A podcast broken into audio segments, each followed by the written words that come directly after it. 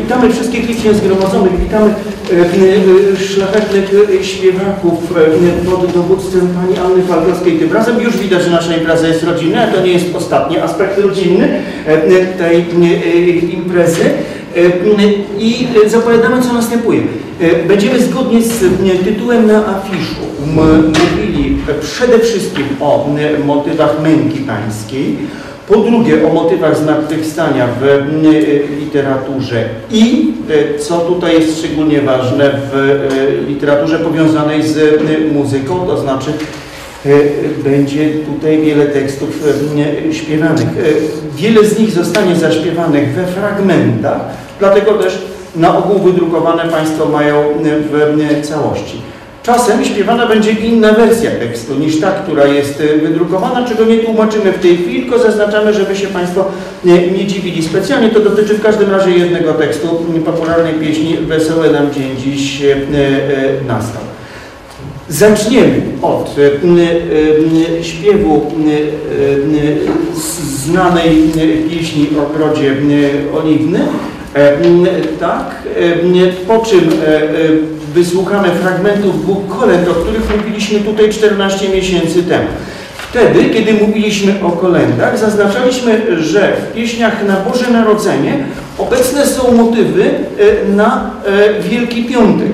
Teraz przypomnijmy ten fakt, a potem w tekstach na Wielki Piątek będziemy tropili także motywy na Boże Narodzenie, bo jedna i druga okoliczność ściśle są mm, ze sobą mm, powiązane.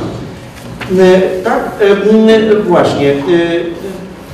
Z kolei y, wysłuchamy jeszcze dwóch fragmentów, e, y, to znaczy wspomnianego, y, fragmentów wspomnia- wspomnianej pieśni Wesoły nam dzień dziś nastał i fragmentu pieśni, która zacznie się tutaj od słów nas dla wstał Syn Boży i która jest niczym innym, tylko dalszym ciągiem y, Bogu Rodzicy. To są te dopisane później y, zwrotki Bogu Rodzicy.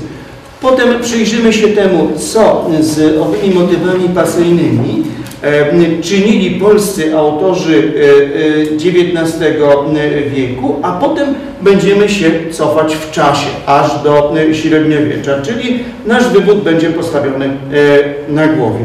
Wobec tego śpiewajmy. O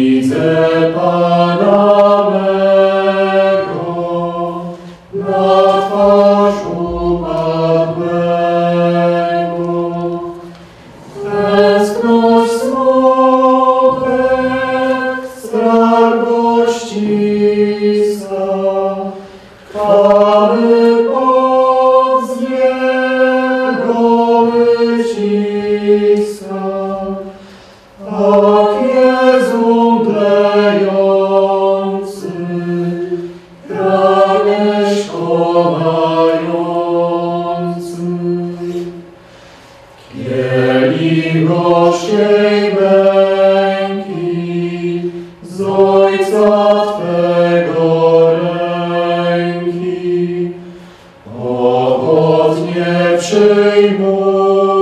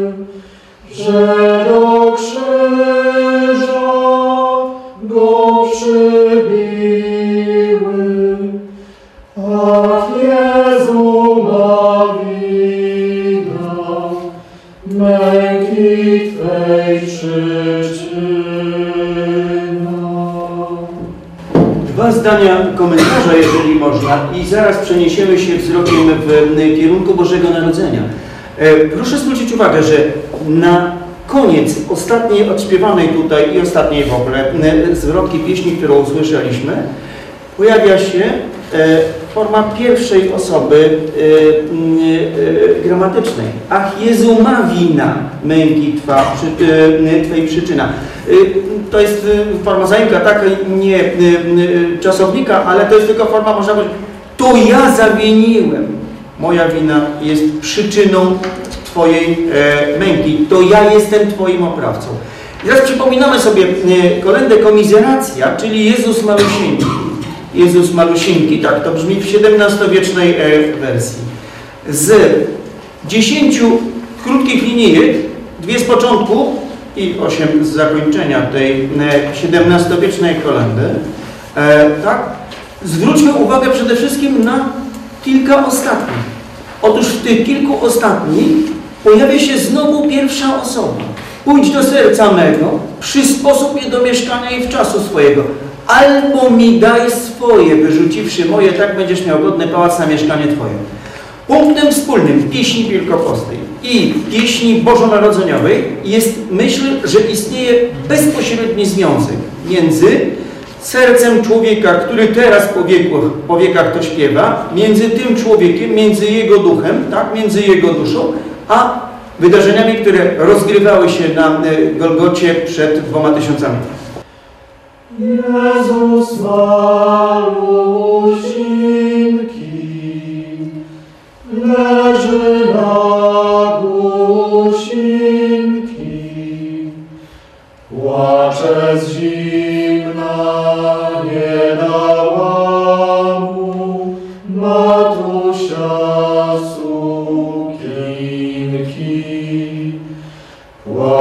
Płacze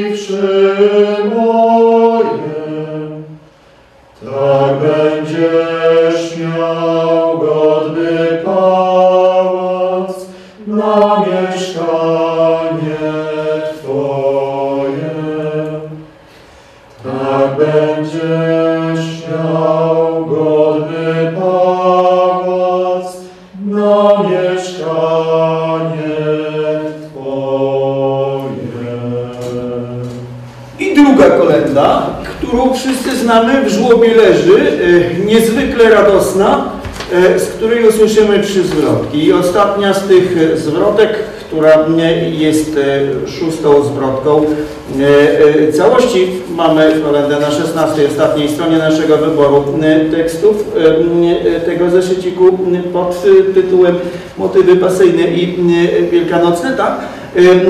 Ostatnia z tych zwrotek kończy się zupełnie niespodziewanym, przynajmniej dla współczesnego czytelnika, tak? Czy by tak rzec użytkownika tego tekstu motywem. E, Motywem krzyżowego łoża, krzyża, do którego ma być przybite dziecię narodzone.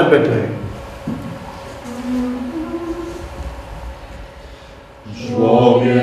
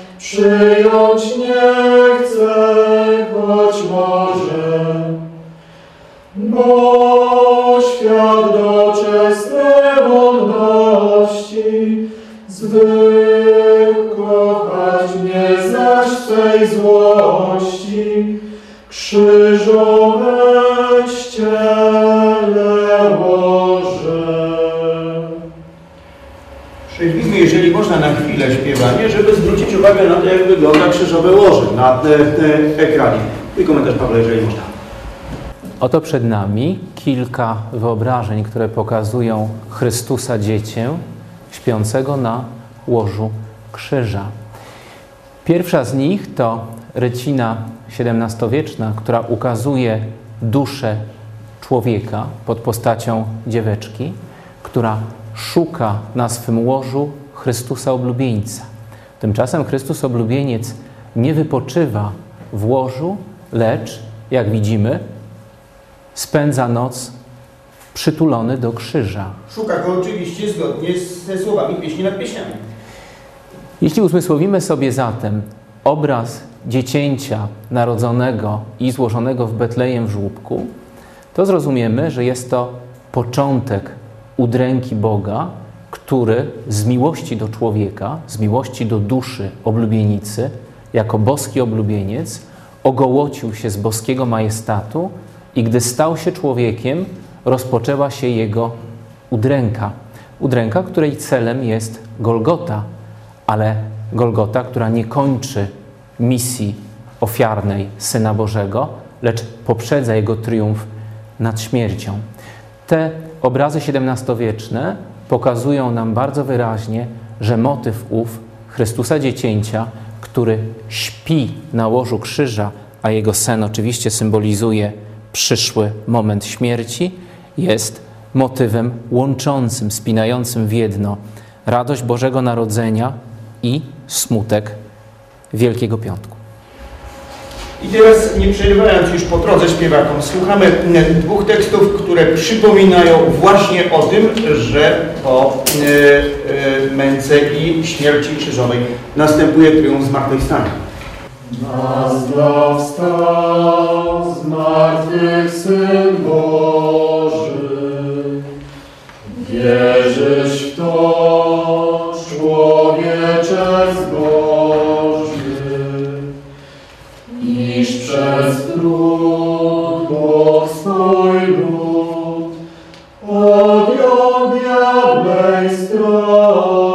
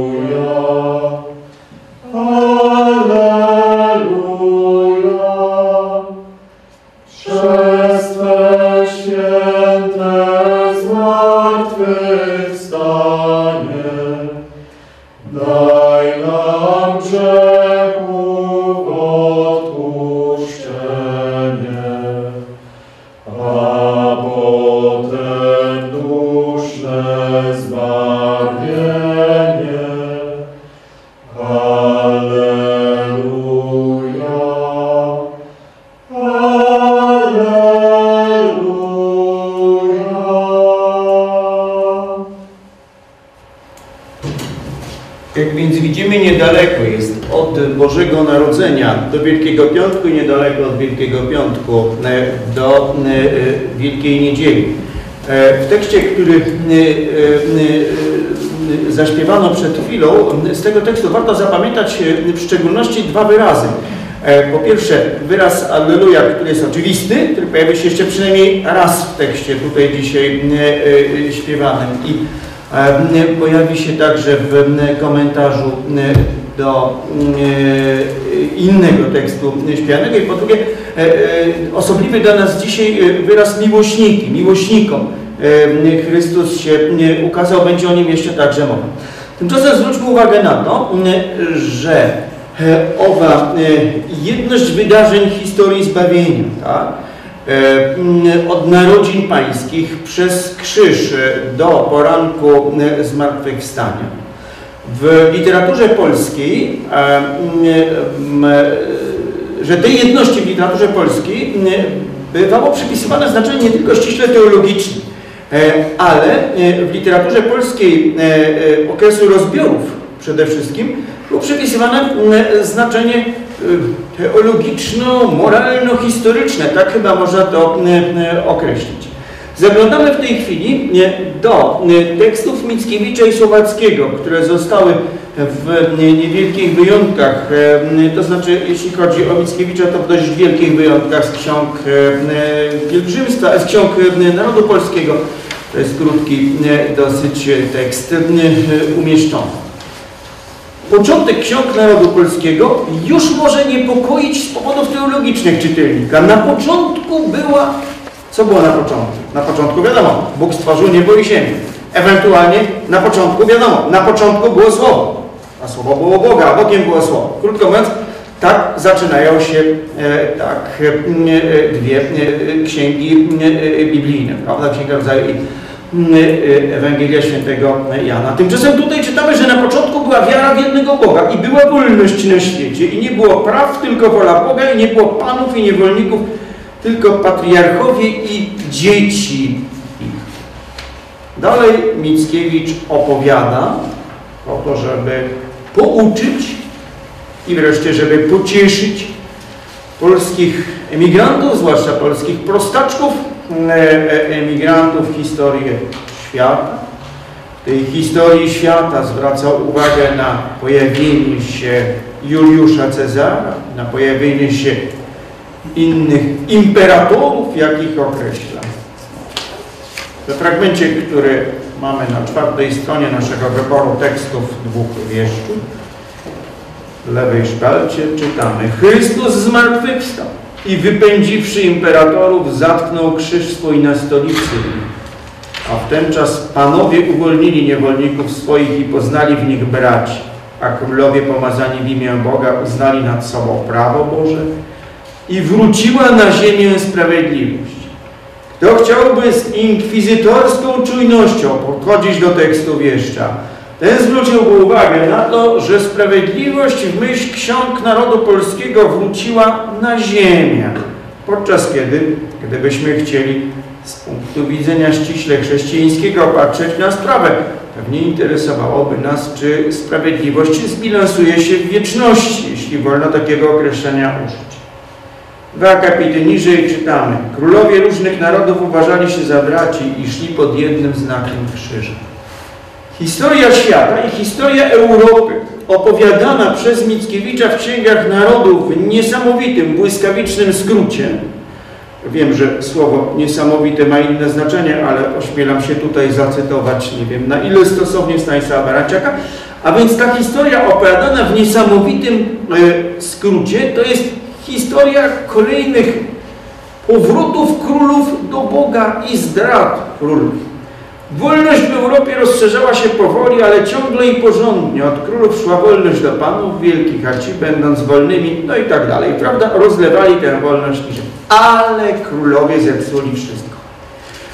Przenosimy się wzrokiem i tylko rzucamy okiem tak, na ten fragment, który mamy na piątej stronie naszego wyboru. Tam mamy szczegółową historię najważniejszych i najokropniejszych trojga królów, tak? E, Katarzyny II, Marii Teresy i Fryderyka, czyli trojga straszliwych oprawców, rozbiorców Polski, których całe życie i działalność polityczna zostają przedstawione jako jedno wielkie kłamstwo. Oni umęczyli naród polski. Prawa szparta. Jeden naród polski nie kłaniał się nowemu bałwanowi, to znaczy bałwanowi interesu. To Bożek, któremu oczywiście wbrew pierwszemu przykazaniu zaczęli składać hołdy owi królowi. Jeden naród polski nie kłaniał się nowemu bałwanowi i nie miał w mowie swojej wyrazu na ochrzczenie go po polsku, równie jak na ochrzczenie czcicieli jego, którzy nazywają się z francuskiego egoistami. Dlatego naród polski został umęczony, ale zmartwychwstanie. Strona szósta po lewej stronie czytamy i rzekła na koniec Polska, ktokolwiek przyjdzie do mnie, będzie wolny i równy, gdyż ja jestem wolność. No, wygląda, że tutaj Polska została już wprost utożsamiona z samym Synem Bożym. Rzućmy okiem jeszcze na drugą stronę naszego e, wyboru wyjątków z Mickiewicza i Słowackiego. Mamy na tej stronie reprodukcję pierwodruku e, Ksiąg Narodu i Pielgrzymstwa Polskiego. Cóż widzimy na tym obrazku? E, zaraz za kartą tytułową na, odwrocie okładki tego niewielkiego zeszyciku Państwo mają ten fragment. Chmurki, tak? Chmur, na chmurkach siedzi postać w chuście na e, e, głowie, trzyma krzyż, tak jak Syn Boży może trzymać krzyż przedstawiony w figurze zmartwychwstałego, tak? ale również tak jak Bóg Ojciec, i to raczej o to e, skojarzenie chodzi, trzyma krzyż czasem z, e, nawet chyba często w przedstawieniach e, z dawnych wieków, e, przybitym do tego krzyża Synem e, Bożym. E, po prawicy postaci siedzącej na e, chmurce, e, unosząca się na skrzydełkach e, jakaś postać, widzimy tylko główkę i e, skrzydełka. Skojarzenie z Duchem Świętym nie jest tutaj oczywiste, ale jeżeli pamiętamy ten typ ikonograficzny, Trójca Święta, Bóg na chmurze, siedzi na przykład e, nad głównym ołtarzem e, w warszawskim kościele e, wizytek, tak? krzyż i Duch Święty w jakiś widzialny sposób im towarzyszący, to skojarzenie okazuje się nie, chyba nie bezpodstawne. W lewej ręce postać siedząca na chmurach trzyma kielich, z którego widzimy część umieszczonej w nim hostii, opromienionej blaskiem promieni jakiejś glorii, prawda? Kim jest ta postać?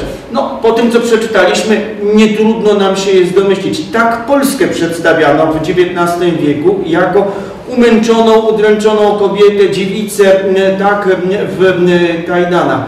Tu ona jest nie, mniej, nie więcej, tylko wcieleniem wolności i jest utożsamiona z samym Bogiem, który na obłokach siedzi w takich przedstawieniach. Mickiewicz bardzo ryzykownego e, e, utożsamienia tutaj e, dokonuje, ocierając się, można by było powiedzieć, perspektywy nie propagandowej, tylko z perspektywy teologicznej opróżnierstwa, a nawet przekraczając pewnie jego granice, w intencji nie trudno zrozumiałe. Mickiewicz tłumaczy swoim czytelnikom, a zwłaszcza prostaczką spośród tych e, czytelników, że ich cierpienie, cierpienie ich ojczyzny, męka ich bliskich, zsyłki, Syberia, e, wszystkie e, razy zadawane przez zaborców nie są bezsensowne, ale tak jak męka pańska stanowiła część odwiecznego Bożego planu, stanowią część Bożego planu, który ma doprowadzić do powrotu wolności na ziemię. To w najgrubszym skrócie jest polski mesjanizm narodowy. W Angelium Słowackiego, z którego dwa rozdziały, króciutki dziewiąty i dziesiąty, wydrukowaliśmy tutaj także na kolejnych stronach, sytuacja się komplikuje. Zwróćmy uwagę na rozdział dziesiąty. Rozdział, który opowiada o tym, jak polscy wygnańcy podzielili się na Syberii na trzy stronnictwa. Te stronnictwa e, poczęły się kłócić o to, tak? E, e, e, właśnie jak należy postępować. Poczęły wieść spór polityczny. Pierwsza grupa miała na czele grafa Skir, który utrzymywał stronę tych, co się przebierał w kontusze i będą nazywać się szlachtą. Druga tak, chciała podzielić ziemię i ogłosić wolność chłopów. Trzecia miała na swoim czele księdza Bonifata, który chciał kraj zbawić modlitwą.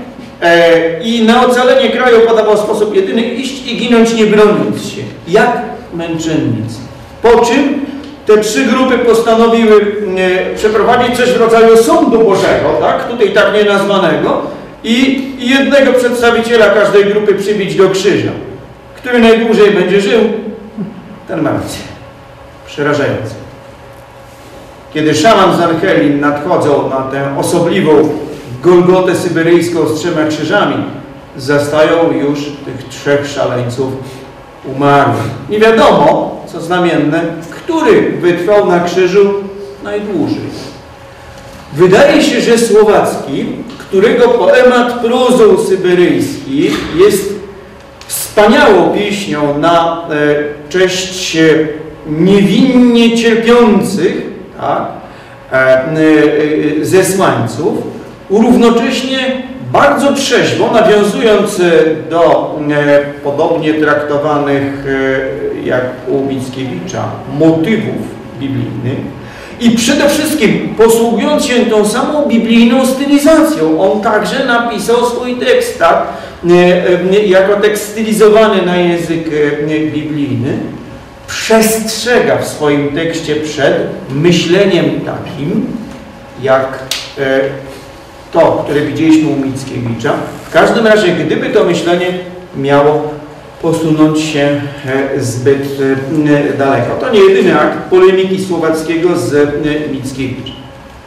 Jeszcze inaczej sprawa przedstawia się u Żeromskiego. W zeszyciku pod tytułem Wierna rzeka fragmenty, właściwie tam jest tylko jeden fragment, bo tam jest w końcu wydrukowany tylko pierwszy rozdział z Wiernej rzeki w całości. Mamy właśnie ten fragment, bardzo charakterystyczny, w którym Żeromski traktuje rzecz tak samo i równocześnie inaczej.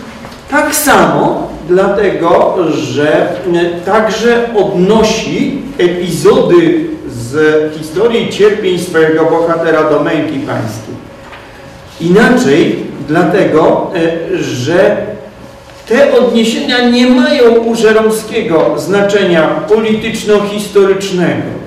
Żeromski nie mówi, jakie jest znaczenie męki wszystkich Polaków, jaka będzie, czy jest rola Polski w historii Europy czy świata, mimo że można tu się doczytać nie tylko aluzji, ale nawet aluzji niepozbawionych nut aprobaty do romantycznego mesjanizmu spod znaku Mickiewicza. Żeromski jednak przede wszystkim skupia się na indywidualnej ofierze. Dodajmy od razu, złożonej e, przez człowieka, który w dalszym ciągu powieści okaże się, że będzie raczej nie wstępował na swoją chwalebną Golgotę, ale wstępował z niej i postąpi nikczemnie wobec kobiety, która uratowała mu życie. Tymczasem jednak zwróćmy uwagę na to, że polski rycerz, który następnie zachowa się nikczemnie, jest rzeczywiście e, kimś, kto uczestniczy w cierpieniach samego Chrystusa. Tak go przedstawia Żeromski. Trzecia strona naszego e, fragmentu. Puścił się drobny deszcz ze śniegiem. Zawiała z lasu nadłośną mokra mgła, przeciągnęły tumany po nagich i stromych wzgórzach, wlokły się ponad rzeczu i przez pole. Zwilżyły twarz jakoby mokra chusta. I przypadkiem Żeromski użył tutaj wyrazu chusta, a nie szmata, ręcznik, e, chustka nawet, tak?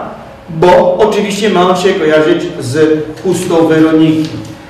Józef Odrowąż, który dopiero co wydobył się spod stosu e, nagich, oślizłych trupów, e, w poszukiwaniu ratunku przez wiele godzin wędruje przez świętokrzyskie lasy i pola i trafia na rzekę Łośną, a nad nią na tę właśnie mgłę, która przypomina kojące dotknięcie chusty Weroniki.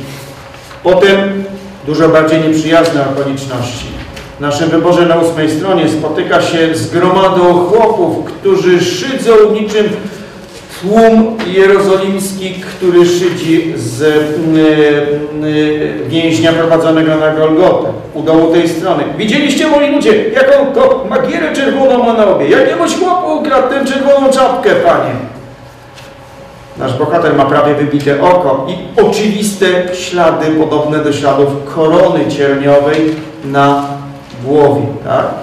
Notabene znawcy y, spraw antyczno-biblijnych powiadają, że ta korona cierniowa mogła właśnie mieć kształt czegoś w rodzaju takiej y, raniącej y, skórę y, na głowie i czaszkę skazańca osobliwej czapki, tak, z cierni zdrobionej. E, wreszcie e, punkt e, trzeci to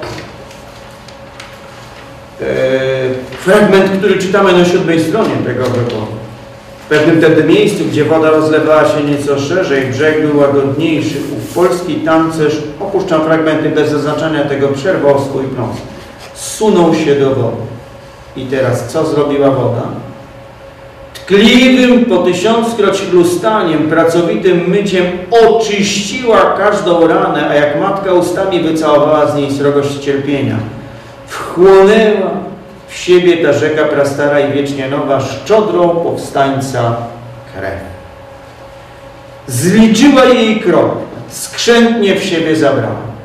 Rzeka tę rolę odgrywa wobec krwi powstańca, jaką odgrywa wobec krwi samego Zbawiciela e, każdy ze świętych grali, tak? Kielichów, które aniołowie e, obecni na Golgocie według dawnej ikonografii zbierają świętą krew Zbawiciela. Nie ulega więc wątpliwości, że Żeromski w podobny jak pozostali wymienieni tutaj autorzy sposób odnosi cierpienia Polaków do cierpień samej Golgoty.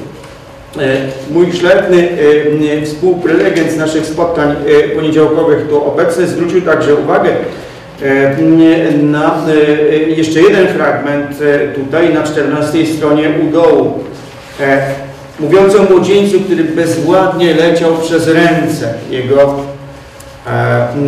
tak, dobrodziejce Salomei Brylnickiej, która go ratuje. Ta scena przypomina scenę Piety. Spróbujmy to, co powiedzieliśmy, podsumować e, e, zdaniem e, następującym.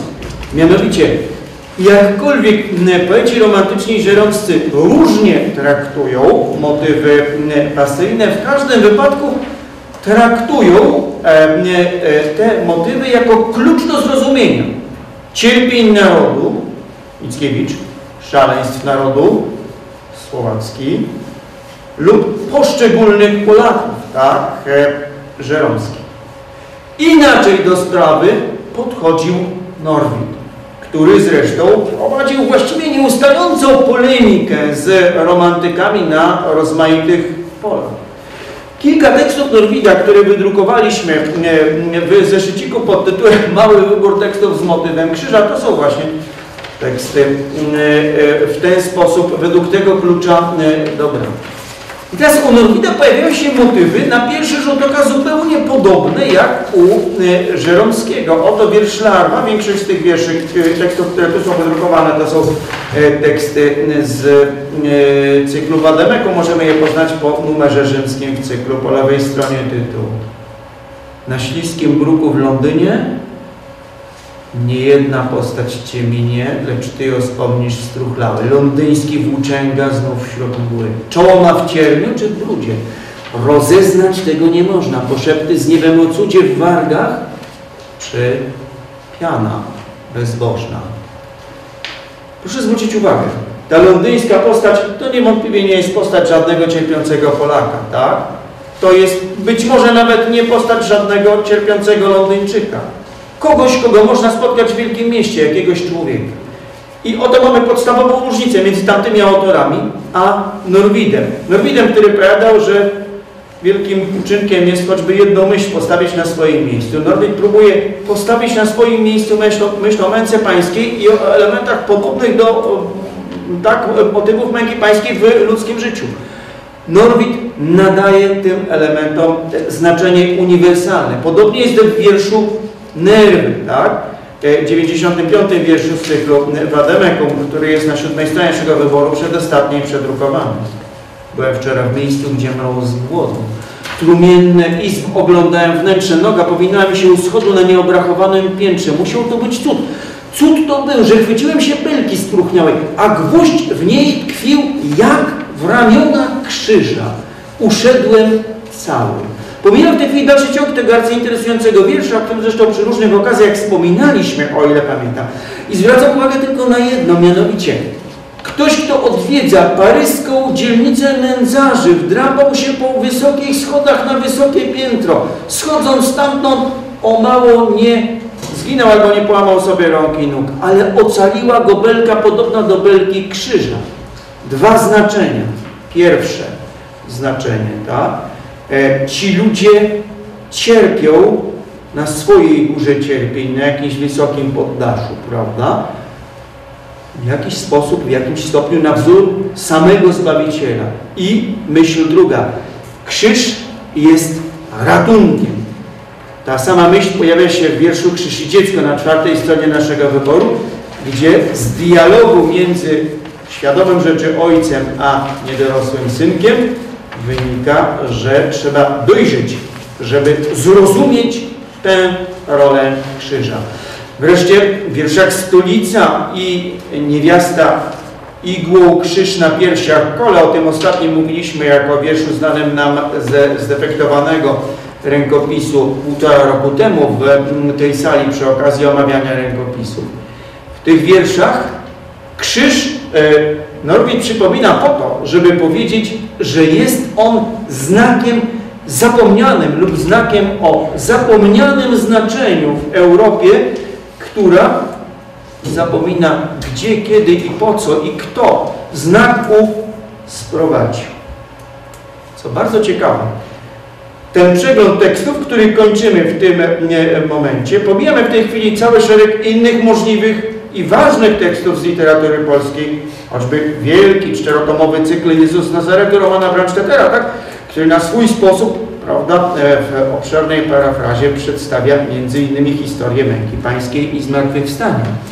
Natomiast zwracam uwagę na rzecz następującą, mianowicie, że tak jak to się działo w pejzażu Europy, przedstawianym przez e, Norwida półtora wieku temu e, mniej więcej, tak działo się, by tak rzec, w krajobrazie literatury polskiej, w której pod wpływem wydarzeń historycznych traktowano motywy pasji i zmartwychwstania jako klucz do zrozumienia cierpień narodu, ale niejednokrotnie zapominano o znaczeniach znaku krzyża i o znaczeniach tych motywów uniwersalnych.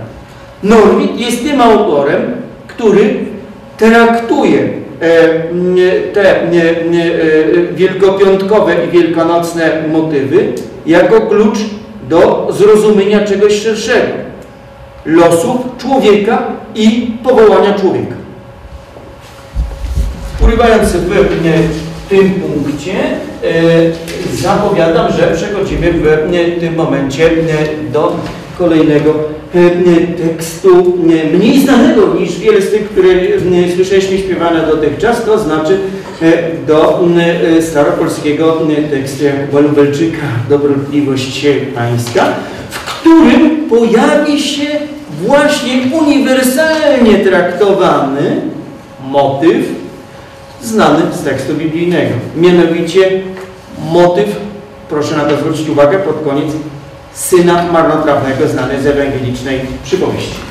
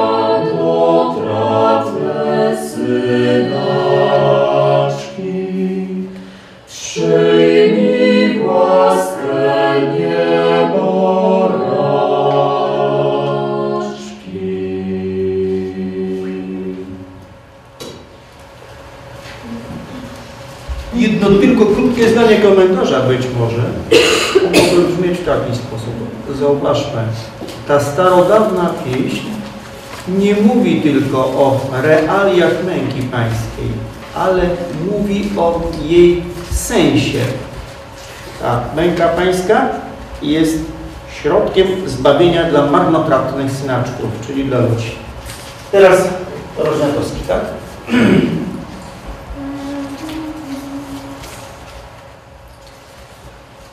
Jezu Chryste, Panie miły, pomagam Tu tak cierpliwy, z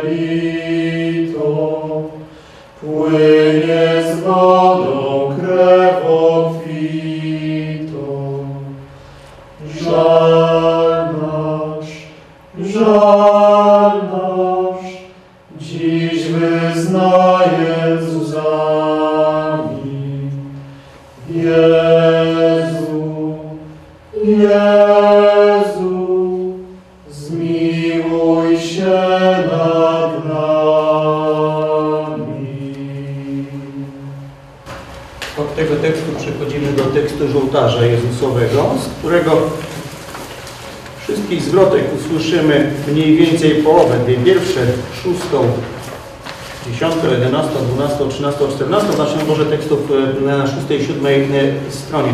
Wszystkie są ważne, o czym za chwilę usłyszymy e, od pana profesora Stepnia, choć nie wszystkie zdążymy, a w każdym razie nie w tej chwili usłyszeć od odśpiewane.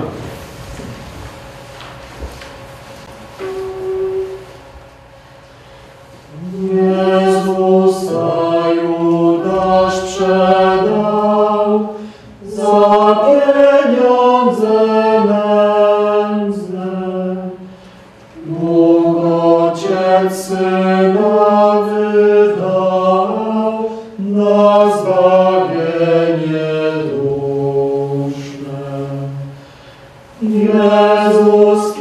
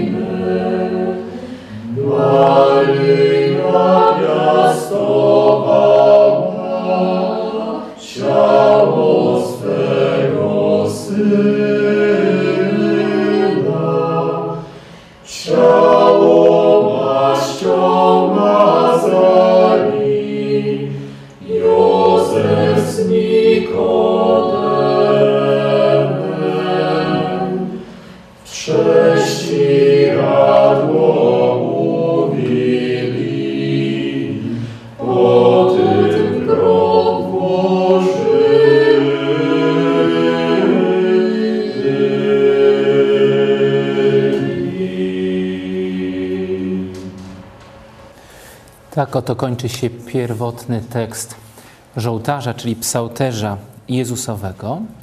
Tekst, który powstał ponad wszelką wątpliwość w roku 1488, ale którego pierwotnej melodii chyba nie znamy. Ta muzyka, e, która przed chwilą wybrzmiała, jest muzyką XVI-wieczną. Czy przechowała pierwotną melodię pieśni? Tego nie wiemy. Nie ulega natomiast wątpliwości, że utwór, który usłyszeliśmy, jest utworem napisanym przez polskiego Bernardyna Władysława z Gielniowa, który to do 15 strof pieśni o Jezusowym umęczeniu dołączył szczególny komentarz, który znajdą Państwo na stronie siódmej. Strofy dwie ostatnie, 16 i 17, stanowią szczególny rodzaj instrukcji kierowanej dla wiernych.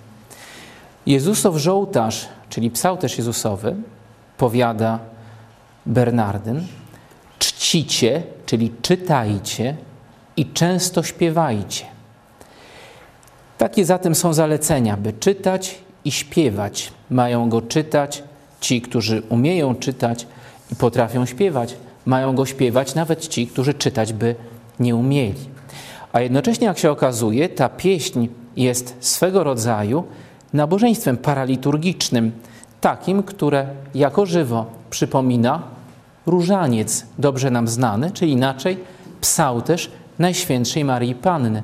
Warto zaznaczyć, że psałterz Najświętszej Marii Panny w kształcie tym, który znany był przez stulecia, został zalecony do odmawiania wiernych przez papieża w roku 1479, czyli 9 lat przed powstaniem naszego tekstu. I nasz tekst, podobnie jak psałterz Najświętszej Marii Panny, ma podobną strukturę jako nabożeństwo, które mogą odmawiać wierni nawet bez udziału kapłana. Jak wyglądało to nabożeństwo? Otóż poza tym, że wierni, którzy umieli czytać, mogli czytać ten utwór, ci, którzy umieli śpiewać i czytać, mogli go czytać i śpiewać, ci, którzy umieli tylko śpiewać, mogli go śpiewać, to jeszcze winni odmawiać zdrowaś Mario, bo to oznaczają słowa Maryję pozdrawiajcie, i jednocześnie uciekać się do Najświętszej Marii Panny słowami modlitwy Maryja, przez boleści, które jest cierpiała, oddal od nas złości, czyli inaczej grzechy, daj wieczne radości. Jak wygląda struktura tej modlitwy psałterzowej? Otóż należało trzykroć pięćdziesiąt mówić zdrowaś bądź Maryja, tak by liczba pozdrowień anielskich zrównała się z liczbą psalmów zawartych w Księdze Psalmów, by odmówić 150 zdrowaś Mario, a jeden pacierz odśpiewać za każdym dziesiątkiem. Rozpoznajemy strukturę, którą znamy z psałterza maryjnego, czyli z różańca. pacierz oznacza dosłownie Ojcze nasz. Dalej proszę zwrócić uwagę, że błogosławiony Władysław z Gielniowa objaśniał wówczas, gdy napisał tę pieśń, jaki jest jej cel, tłumacząc zarazem, w jaką tradycję duchowego przeżywania męki Chrystusa należy tę pieśń włączyć. Otóż powiada, ów utwór to ni mniej, ni więcej tylko 15 rozmyślenia w Bożym umęczeniu. Mówiąc inaczej, 15 medytacji nad Bożą męką, nad pasją Chrystusa. I powiada, że tych 15 rozmyślań stanowią stopnie do nieba. To są schody, którymi każdy wierny, nawet ten najbardziej niewtajemniczony w głębiny teologii, może postępować ku niebu, doznając jednocześnie dusznego oświecenia, czyli oświecenia duszy. Tak przedstawia się swoista instrukcja dla wiernych, w jaki sposób wykorzystać ten psał też Jezusowy, by zbliżyć się do Królestwa Niebieskiego. Zarazem trzeba uzmysłowić sobie, że aby zrozumieć głębiej ten utwór, trzeba koniecznie sięgnąć do wspomnianych już tutaj tajemnic teologii. Rzućmy okiem na ekran, po to, by zobaczyć powstałe kilka lat przed naszym żołtarzem, około 1481, wyobrażenie ukazujące Ewę, pramatkę ludzi, nową Ewę, czyli Maryję, Adama, praojca rodzaju człowieczego i wreszcie nowego Adama, tu ukrzyżowanego. Zestawienie Adama z Chrystusem jako nowym Adamem, jak pamiętamy, zostało przeprowadzone przez świętego Pawła. Mówi on o nim zarówno w piątym rozdziale listu do Rzymian, jak i w piętnastym rozdziale pierwszego listu do Koryntian, a paralela pomiędzy Ewą i Maryją jako nową Ewą była naturalnym następstwem owego Pawłowego zestawiania Adama i Chrystusa jako nowego Adama. Ta paralela, która rozwija się już od początku teologii chrześcijańskiej, u świętego Augustyna przyjmuje bardzo wyraziste przeciwstawienie pramatki Ewy, która przyniosła i mężczyźnie, i wszystkim swoim dzieciom śmierć, i Maryi, która stała się matką Kościoła i która przyniosła wszystkim swoim dzieciom, czyli chrześcijanom, życie, rodząc Chrystusa i współuczestnicząc w dramacie Golgoty. Proszę zwrócić uwagę, że to przeciwstawienie jednoznacznie łączy dwa porządki czasowe. Porządek stworzenia świata, który został przez Boga nakreślony jako doskonały, spójny i nacechowany matematyczną harmonią wszechświat, którego celem i dopełnieniem jest Adam. Adam zatem, jako mikrokosmos, będzie odzwierciedlał doskonałość wszechświata jako makrokosmosu. Niestety, wskutek namowy diabła spowoduje zburzenie wewnętrznej harmonii w człowieku, czyli odejście od hierarchii, która nakazywała człowiekowi podporządkować się Bogu, nakazywała rozumowi podporządkowywać namiętności i nakazywała hierarchię, której Adam stał wyżej niż Ewa, a Adam ze swą małżonką wyżej niż wszystkie pozostałe stworzenia. W tym pierwotnym i doskonałym kształcie, kiedy Adam wciąż jeszcze był harmonijnym dopełnieniem i odzwierciedleniem harmonii wszechświata, człowiek był, jak powiadali średniowieczni teologowie, doskonalszy od aniołów. Dlatego, że Bóg nie stworzył wszechświata dla aniołów, lecz dla człowieka. Skoro jednak człowiek wymówił posłuszeństwo Bogu, skoro uderzył w świętą zasadę hierarchii, jako zasadę harmonii kosmicznej i zasadę doskonałości ludzkiej istoty, pogrążył w chaosie siebie i dotąd harmonijny świat. Do tej doskonałej Bożej świątyni wszechświata wdziera się śmierć. Jak powiada święty Bernard z nastała gęsta mgła, cień śmierci i nieprzeniknione ciemności. Adam i Ewa, prarodzice ludzkości, wtrącają swoje dzieci w świat ciemności, śmierci i zamętu. Jaką rolę zatem ma do odegrania nowy Adam i nowa Ewa? Otóż w duchu swoistej allopatii, czy, czyli leczenia zasadą przeciwieństwa, pychę praojca Adama nowy Adam leczy pokorą, pychę, pychę pramatki Ewy nowa Ewa leczy pokorą, śmierć ma zostać przezwyciężona przez zmartwychwstanie Chrystusa. Ale zmartwychwstanie Chrystusa poprzedzić musi męka. Jeśli zatem artyści wieku XV próbowali odpowiedzieć na pytanie, jaki jest związek pomiędzy stworzeniem, upadkiem i wygnaniem z raju prarodziców, a rolą, którą ma odegrać Maryja jako nowa Ewa, chętnie zestawiali te dwa zdarzenia, tak jak widzimy to na obrazie zwiastowania Fra Angelika, który powstał w latach 30. XV wieku. Proszę zwrócić uwagę, że zestawienie tych dwóch zdarzeń, wygnania Adama i Ewy, które widzimy z lewej strony u góry obrazu, oraz zwiastowania nowej Ewie narodzin Chrystusa, rozgrywają się w scenerii, która jest znamienna. Otóż cherubin, który ognistym mieczem wypędza z bramy raju Adama i Ewę, wypędza ich na tym obrazie w noc. Noc, która symbolizuje nastanie chaosu, spowodowane odrzuceniem przez prarodziców zasady hierarchii, która była fundamentem harmonii światła i życia panujących w raju. Nie zdziwi nas zatem, że Chrystus przychodzi na świat w samym środku, tak to się stanie w roku liturgicznym, grudniowej nocy. I nie zdziwi nas, że na obrazie Hansa Baldunga von Green z 1520 roku stajenka betlejemska pogrążona jest w głębokich ciemnościach i rozbłyskują tylko trzy punkty świetlne. Z lewej strony u góry zapewne miesiąc, księżyc. Z prawej strony w środku obrazu widzą Państwo taką kulę światła. To anioł, który objawia pasterzom dokonującą się właśnie tajemnicę narodzin Syna Bożego. I trzecie, najważniejsze źródło światła to to światło, które oświetla twarz Maryi i Józefa.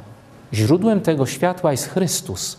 Oto bowiem w środku nocy, która symbolizuje panowanie księcia ciemności, w środku nocy, która jest znakiem chaosu i śmierci, rodzi się Chrystus, który jest słońcem sprawiedliwości, który jest światłem i który jest życiem. Proszę zwrócić uwagę zatem, że do tych wyobrażeń nawiązywać będą tacy artyści, jak choćby Matthias Grünewald, wtedy, gdy ukażą moment śmierci Chrystusa na Golgocie. Ten moment łączy ze sobą stworzenie wedle boskiego planu wszechświata z głębokim poruszeniem mocy niebieskich spowodowanym śmiercią Chrystusa. Oto na krzyżu umiera Bóg i oznacza to chwilowy triumf księcia ciemności nad Bogiem. Bóg, źródło życia, umiera. Dlatego też w środku dnia zapada ciemność, następuje trzęsienie ziemi.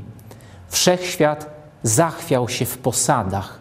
Oto przesilenie w zmaganiach pomiędzy nowym Adamem a księciem ciemności, pomiędzy Chrystusem, który ma przywrócić ład i harmonię, a szatanem, który jest panem wszelkiego chaosu.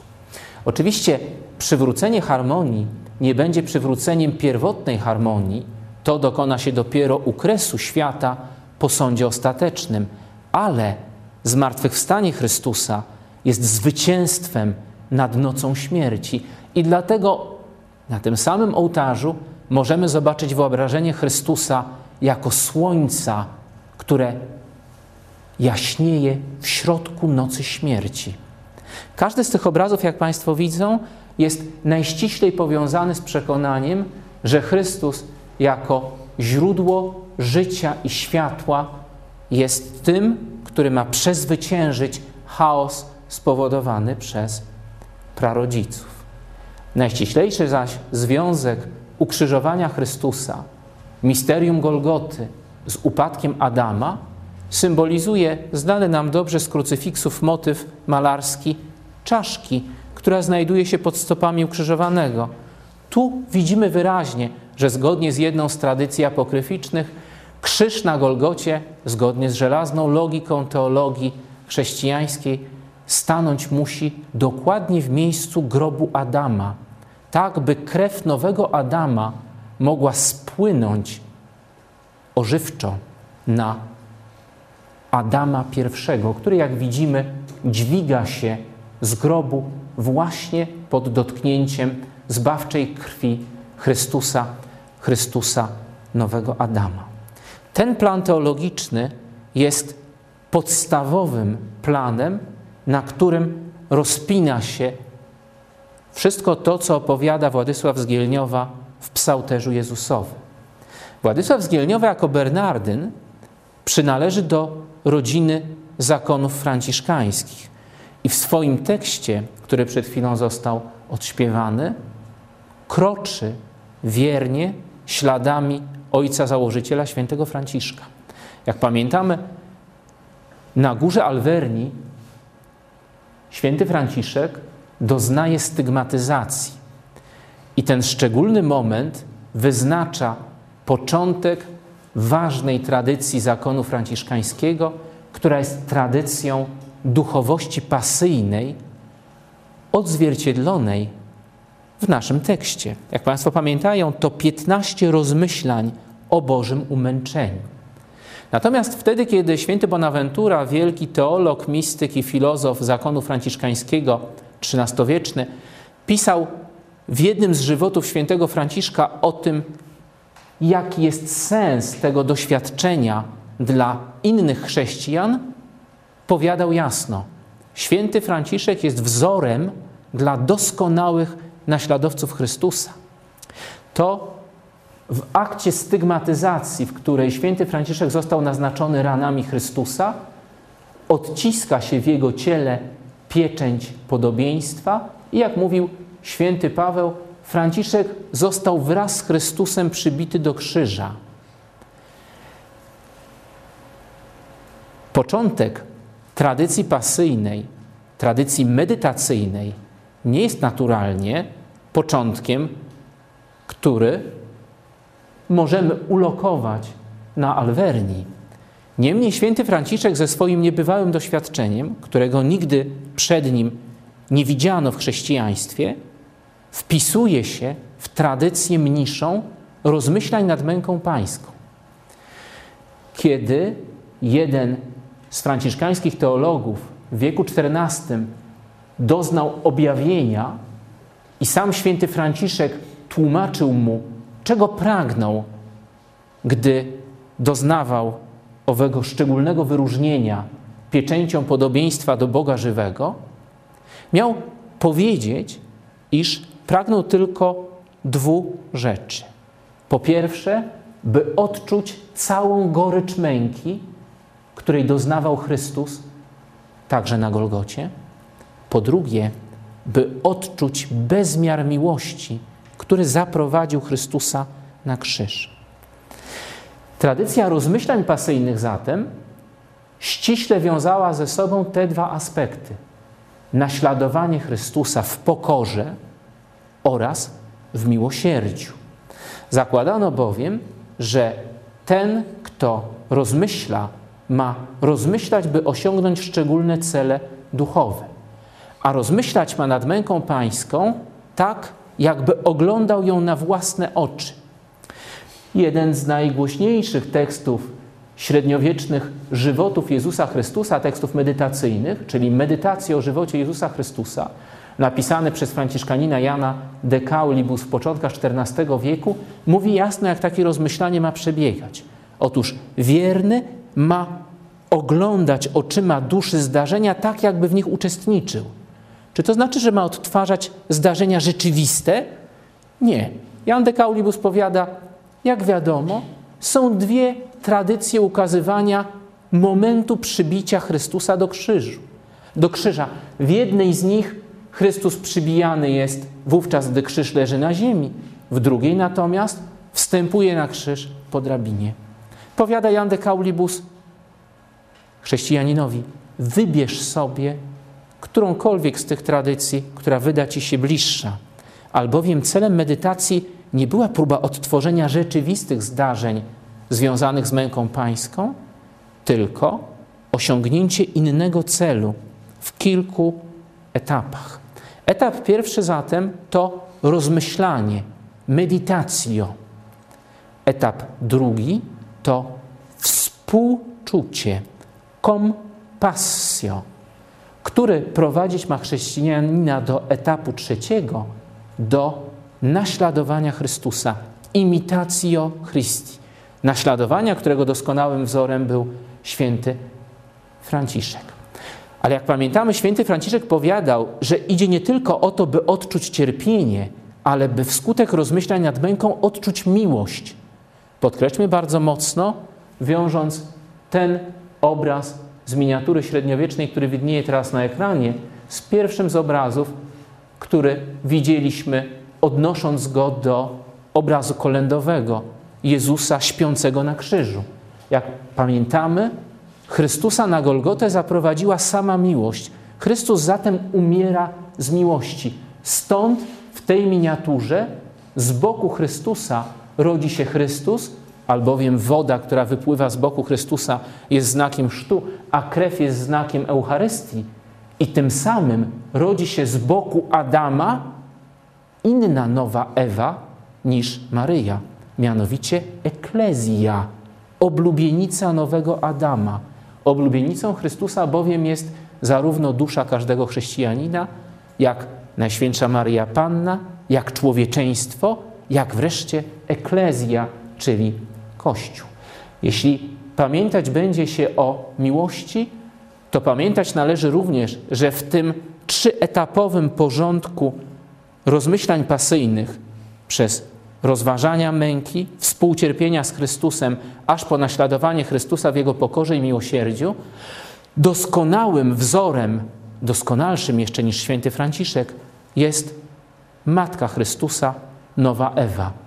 Jej najgłębsza więź z Chrystusem przejawiała się w tym, że ciało Chrystusa było tym samym, co ciało Maryi, albowiem Chrystus nie miał ojca. Caro Christi, caro Marie, powiadał święty Augustyn, a zatem więź między Maryją a Chrystusem była tak doskonała, że nikt nie mógł współcierpieć z Chrystusem głębiej, a jednocześnie nikt nie mógł Chrystusa kochać spośród ludzi bardziej niż Maryja. Proszę zwrócić uwagę, że tę doskonałą godność współcierpienia Maryi obrazuje Rocher van der Weyden w swoim zdjęciu z krzyża poprzez symetryczne ukazanie ułożenia ciała Chrystusa i ułożenia ciała Maryi. Kształt umarłego Chrystusa jest taki sam jak kształt podtrzymywanej, omdlałej Maryi. Jeśli uzmysłowimy sobie, czemu służy rozmyślanie pasyjne, zrozumiemy, że naśladowanie Chrystusa oznacza wejście, jak pamiętamy z wypowiedzi błogosławionego Władysława Zgielniowa, na stopnie, które prowadzą do nieba. Ale ostateczne wejście po kryształowych stopniach, które prowadzą do otwartych bram raju, czyli do Jerozolimy Niebieskiej, nastąpi po sądzie ostatecznym. Wtedy zamknie się koło dziejów wyznaczone przez boski plan i każdy z chrześcijan będzie mógł powrócić do raju. Nie zapominajmy o tym, że znakiem, który łączy obraz zatrzaśniętych bram raju, gdy cherub wygania z raju Adama i Ewę w świat nocy, mgły i chaosu.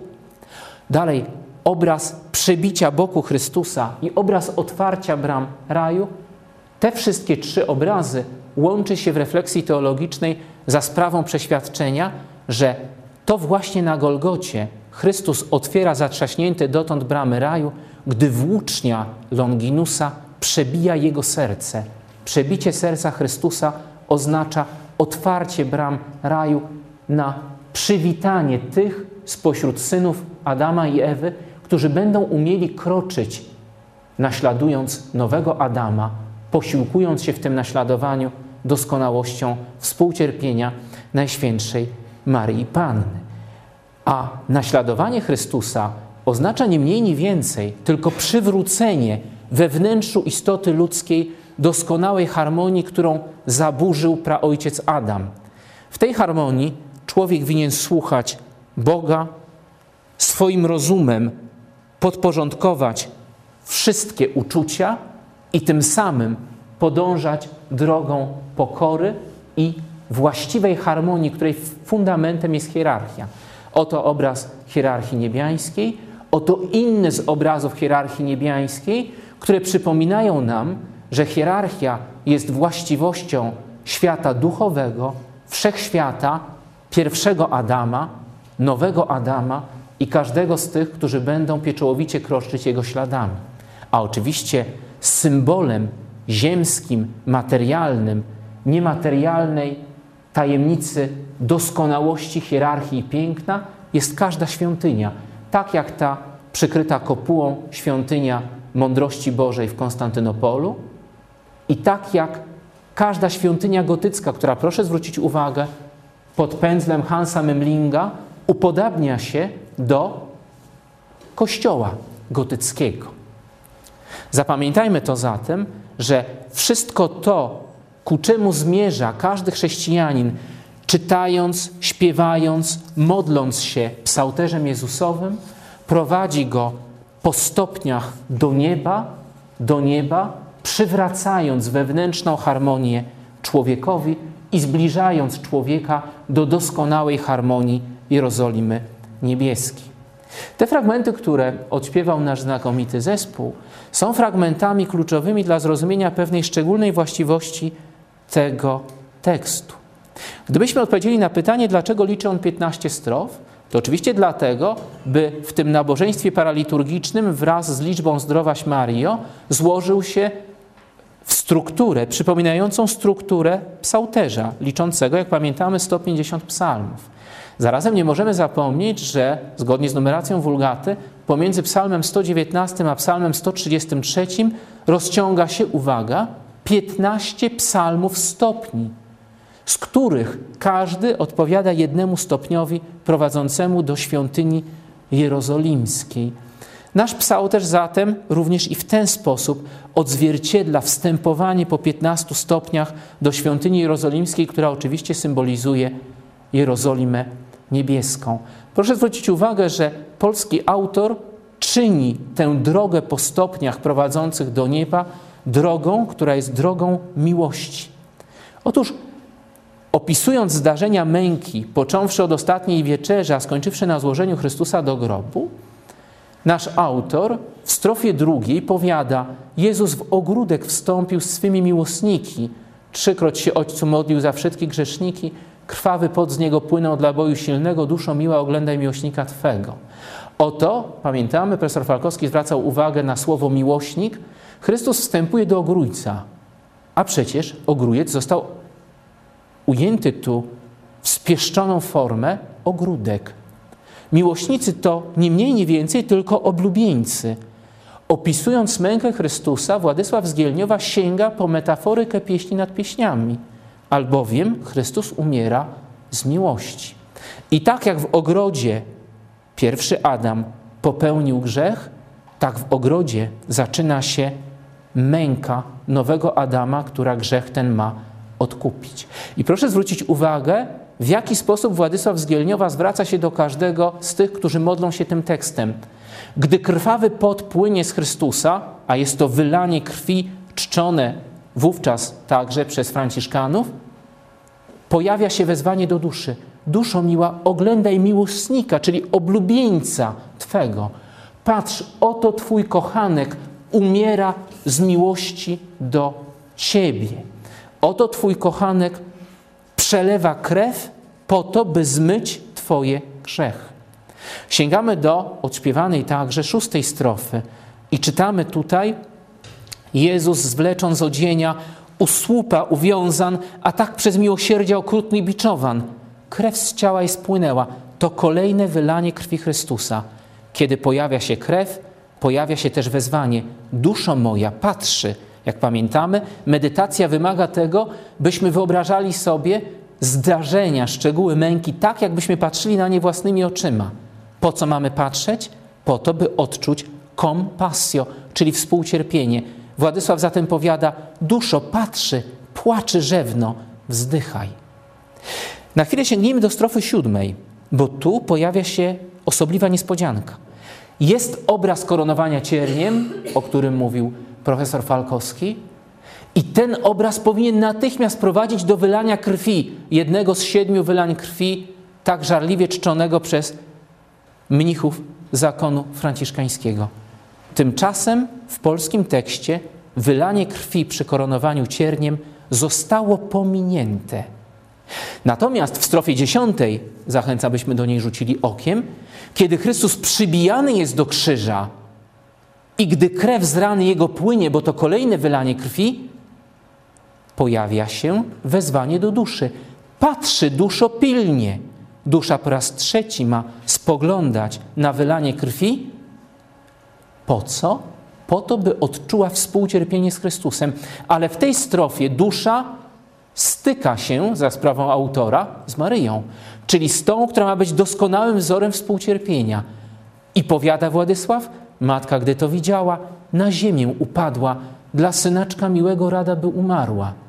Co powinna czynić dusza naśladująca Maryję?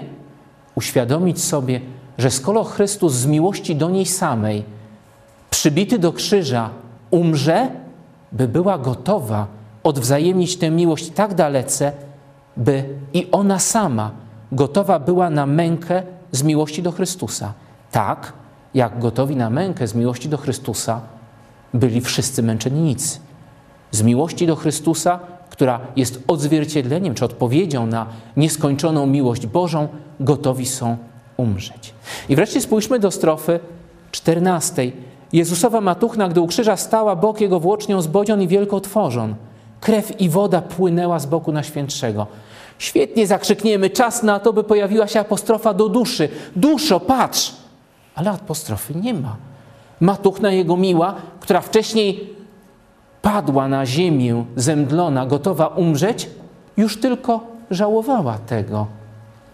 Czemu, drodzy Państwo, nasz autor jest tak powściągliwy, że jego powściągliwość jest znacznie dalsza w odniesieniu do Maryi niż obraz współcierpienia Maryi ukazany przez Rochiera van der Weyden. Tu Maryja mdleje nawet wtedy, gdy zdejmowane jest ciało Chrystusa z krzyża. Otóż brak wezwania do duszy wynika z żelaznej logiki Władysława Zgielniowa. Dusza ma współcierpieć z Chrystusem. Jeśli Chrystus jest martwy, a to martwemu Chrystusowi przebija bok Longinus, dusza nie może już z nim współcierpieć. Maryja też nie może współcierpieć z Chrystusem, który nie odczuwa bólu. Zatem, zwróćmy uwagę, Władysław z Gielniowa pieczołowicie prowadzi nas stopień po stopniu drogą oświecenia i zbliżania się ku Jerozolimie Niebieskiej, która jest drogą miłości i współcierpienia. W tej drodze eksponuje cztery wylania krwi w taki oto sposób, by uświadomić nam, jaki jest cel drogi, na którą wstępujemy za sprawą rozmyślań pasyjnych. Proszę zwrócić uwagę, wylania pojawiają się w strofie drugiej, szóstej, dziesiątej, czternastej. Pogrubione cyfry odpowiadające, czy liczby odpowiadające tym strofom pokazują nam krystaliczną strukturę ukrytą pod powierzchnią tego tekstu.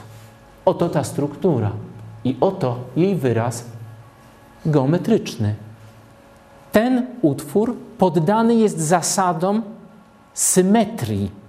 Jednocześnie symetria ta eksponuje trzy sekwencje strof, a zatem eksponuje symboliczne znaczenie liczby trzy, eksponuje cztery wylania krwi, A zatem uzyskujemy odpowiedź na ten tajemniczy zabieg Władysława Zgielniewa, który dotyczy strofy siódmej. Przypominam Państwu pytanie, dlaczego Władysław Zgielniewa pomija wylanie krwi przy koronowaniu cierniem? Otóż dlatego, że gdyby o nim wspomniał, zburzyłby symetrię i harmonię tego tekstu, która opiera się na czterech wylaniach krwi. Wreszcie, skoro liczba cztery symbolizuje wszystko, co ziemskie, a liczba trzy wszystko, co niebiańskie, pojawia się też klamra w postaci pierwszej i ostatniej strofy, która odsyła nas do symboliki jeden, początku i końca, alfy i omegi, którą jest Chrystus. Jeśli to sobie uświadomimy, zrozumiemy zatem, że nasza pieśń także w strukturze jest pieśnią, która przypomina o celu, do którego zmierza każdy chrześcijanin, o Jerozolimie niebieskiej, o doskonałej harmonii, o wewnętrznej harmonii.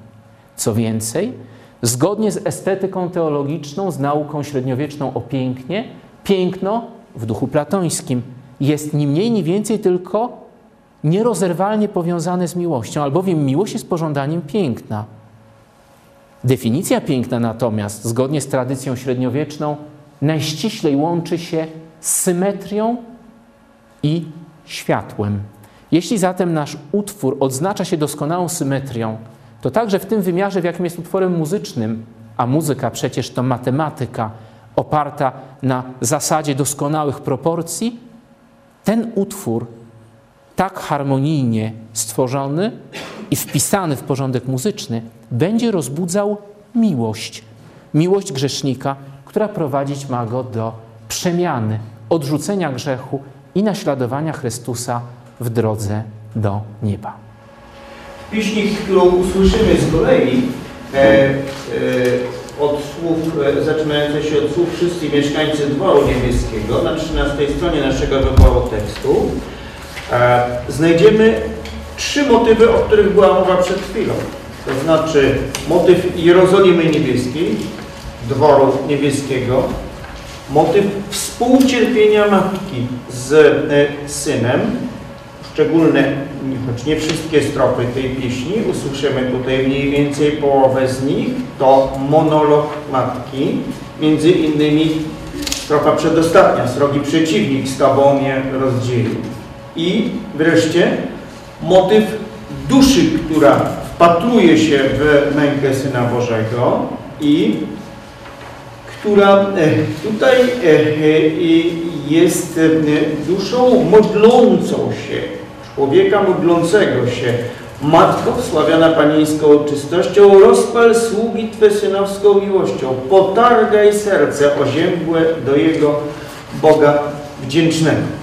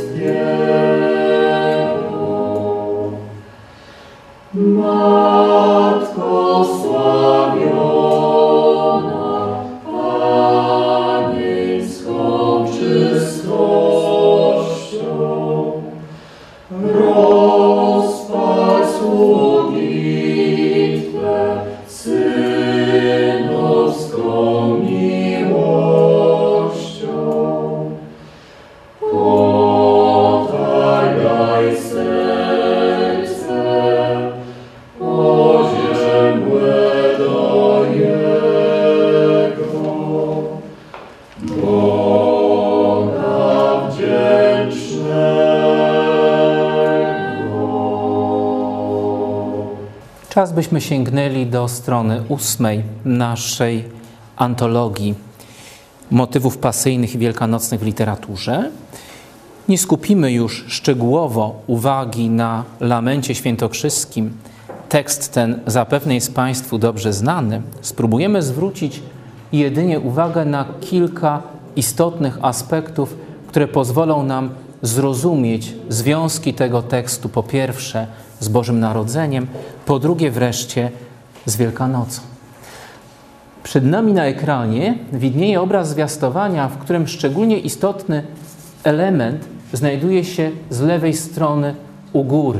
Oto w promieniach, które przenikają przez szkło jednego z okien, wstępuje do serca, do łona Maryi maleńki Jezus, dźwigając na ramieniu krzyż. Zwiastowanie nierozerwalnie wiązano bowiem z owym ogołoceniem Boga z Jego majestatu, z owym stąpieniem Boga na samo dno stworzenia. Jednocześnie nie bez przyczyny na prawym skrzydle tego ołtarza wyobrażony został warsztat Józefa Cieśli, w którym to warsztacie rozpoznajemy szczegóły najściślej wiążące się z Golgotą. Młotek, obcęgi, gwoździe, czy też pień przypominający poprzeczną belkę krzyża. To uniżenie Boga, które zapoczątkowuje Jego udrękę, której kulminacja nastąpi na Golgocie, jest ściśle wyobrażone także w tym obrazie, w którym Chrystus jako nagie dzieciątko spoczywa na nagiej ziemi, adorowany przez anioły, Maryję i Józefa. Natomiast te rzeźby, które okalają przedstawienie adoracji nowonarodzonego Chrystusa, ukazują nam już kolejne etapy męki Syna Bożego. Ta nierozerwalna więź między męką a Bożym Narodzeniem jest wyobrażona także przez Rochiera van der Weyden w scenie pokłonu Trzech Króli, w której nad głową Maryi, Chrystusa i Melchiora widnieje krucyfiks, obraz ukrzyżowanego Chrystusa. Nie zapominajmy, że przywoływana już tutaj przez profesora Falkowskiego pieta wyraża najściślejszą łączność pomiędzy bólem i dramatem Golgoty, a radością Bożego Narodzenia. Jak widzimy, ten sam układ Chrystusowego ciała i zamknięte oczy ukazują więź pomiędzy śpiącym dzieciątkiem Jezus, a martwym już Chrystusem piastowanym po raz ostatni przed złożeniem do grobu na łonie swojej matki. Te ścisłe więzi pomiędzy Bożym Narodzeniem a Golgotą były także umacniane w wyobraźni wiernych w XV wieku za sprawą takich oto drzeworytów. I do tych ścisłych więzi teologicznych odwołuje się autor Lamentu Świętokrzyskiego. Lament Świętokrzyski jest opowieścią Najświętszej Marii Panny o jej zamęcie, o głębokim wewnętrznym chaosie, który stał się jej udziałem wtedy, gdy stała pod krzyżem Chrystusa lub towarzyszyła wcześniejszym etapom Jego męki. Jednocześnie ta opowieść, która w całości odzwierciedla wewnętrzne poruszenie Matki Bożej i zarazem siostry ludzi, jest opowieścią, w której nakładają się na siebie dwa porządki. Proszę, by Państwo spojrzeli do strofy rozpoczynającej się wersem 20. Synku, bych Cię nisko miała, niecoć bych Ci wspomagała, powiada Maryja stojąca u stóp krzyża. Twoja główka krzywowisa, tęć bych ja podparła, krew po Tobie płynie, tęć bych ja utarła. Picia wołasz, piciać bych Ci dała, ale nie lza dosiąc Twego świętego ciała. Chrystus woła, pragnę, aby się wypełniło Pismo, pragnę grzesznych zbawienia, jak powiada Władysław z Gielniowa. Natomiast autor lamentu przekłada to na matczyne wyobrażenie o dziecku spragnionym, które woła picia. Picia wołasz. To dziecko przybite do krzyża jest najbardziej rozdzierającym obrazem zawartym w tym tekście. I ten najbardziej rozdzierający obraz ściśle wiąże się z owym łączeniem teologicznym Bożego Narodzenia i Golgoty, a jednocześnie ściśle wiąże się z tajemnicą zmartwychwstania, z tajemnicą radości związaną z niedzielą wielkanocną. Proszę zwrócić uwagę, również ten tekst, który jest opowieścią o zamęcie, o chaosie, który wdziera się do wnętrza Maryi na Golgocie, jest tekstem podporządkowanym krystalicznej harmonii, krystalicznej symetrii. I ten tekst odznacza się doskonałym ładem. I w samym sercu tego doskonałego ładu znajduje się jako strofa środkowa ta, zdawałoby się, najbardziej rozdzierająca i wyrażająca najgłębszy zamęt zbolałej Maryi, strofa na temat Jezusa, który niczym dzieciątko cierpi, przybity do krzyża. W tej strofie, proszę zwrócić uwagę, wyznaczamy to czerwonym kolorem czcionki. Wszystkie wersy kończą się sylabami, których centrum stanowi samogłoska A. Czemu tak się dzieje? Otóż dzieje się tak dlatego, że tekst ten przynależy do gatunku sekwencji, które powstały wskutek dopisywania tekstów do podniosłego, radosnego, liturgicznego Alleluja. I dlatego poprzez tak zwane tropowanie, czyli uzupełnianie tego allelujatycznego śpiewu liturgicznego, powstawały kolejne wersy sekwencji, które kończyła samogłoska A. W samym sercu tego tekstu opowiadającego o rozdzierającym chaosie, który staje się udziałem ludzkiej siostry Maryi na Golgocie, kryje się zatem zapowiedź radości zmartwychwstania. Właśnie to Alleluja usłyszymy w przedostatnim tekście, który dzisiaj tutaj zostanie zaśpiewany, to znaczy w fragmencie znanej skądinąd pieśni Chrystus zmartwychwstał. Jest występujący w rozmaitych dawnych kancjonałach, w wielu rozmaitych wersjach. Na koniec usłyszymy jeszcze Stabat Mater, czyli powrócimy do nastrojów wielkopiątkowych. Nie mamy już jednak chyba wątpliwości po tym, co zostało tutaj powiedziane, że Wielki Piątek łączy się nawet z Bożym Narodzeniem, a co dopiero z Niedzielą Zmartwychwstania. Dawni twórcy, zarówno malarze, jak poeci i muzycy, jak mieliśmy okazję zobaczyć, widzieli te wszystkie zdarzenia z historii świętej jako pewną istotną całość. Kiedy cofaliśmy się w naszych rozważaniach od tekstów XIX-wiecznych ku staropolskim i ku obrazom pochodzącym z dawniejszych wieków, mogliśmy, jak sądzę, przekonać się naocznie, że autorom z tych dawnych wieków i pewnie także ich czytelnikom, widzom łatwiej było e, dostrzec to, co w dramacie męki pańskiej i w radości zmartwychwstania e, ma charakter uniwersalny. Wydaje się, że XIX wiek, widziany z tej perspektywy, należy już do epoki, w której i my żyjemy, w której nawet owe e, najuniwersalniejsze, najważniejsze, najbardziej dramatyczne treści związane ze świętymi wydarzeniami, o których tutaj mówimy, człowiek jakby trudno mu było dostrzec to, co wykracza poza ziemską rzeczywistość, odnosi, w sposób zresztą często bardzo interesujący, do tego, co odnosi się do tu i teraz historycznego. Tak było w utworach e, polskich e, autorów e, głoszących idee mesjanistyczne, czy polemizujących z tymi ideami.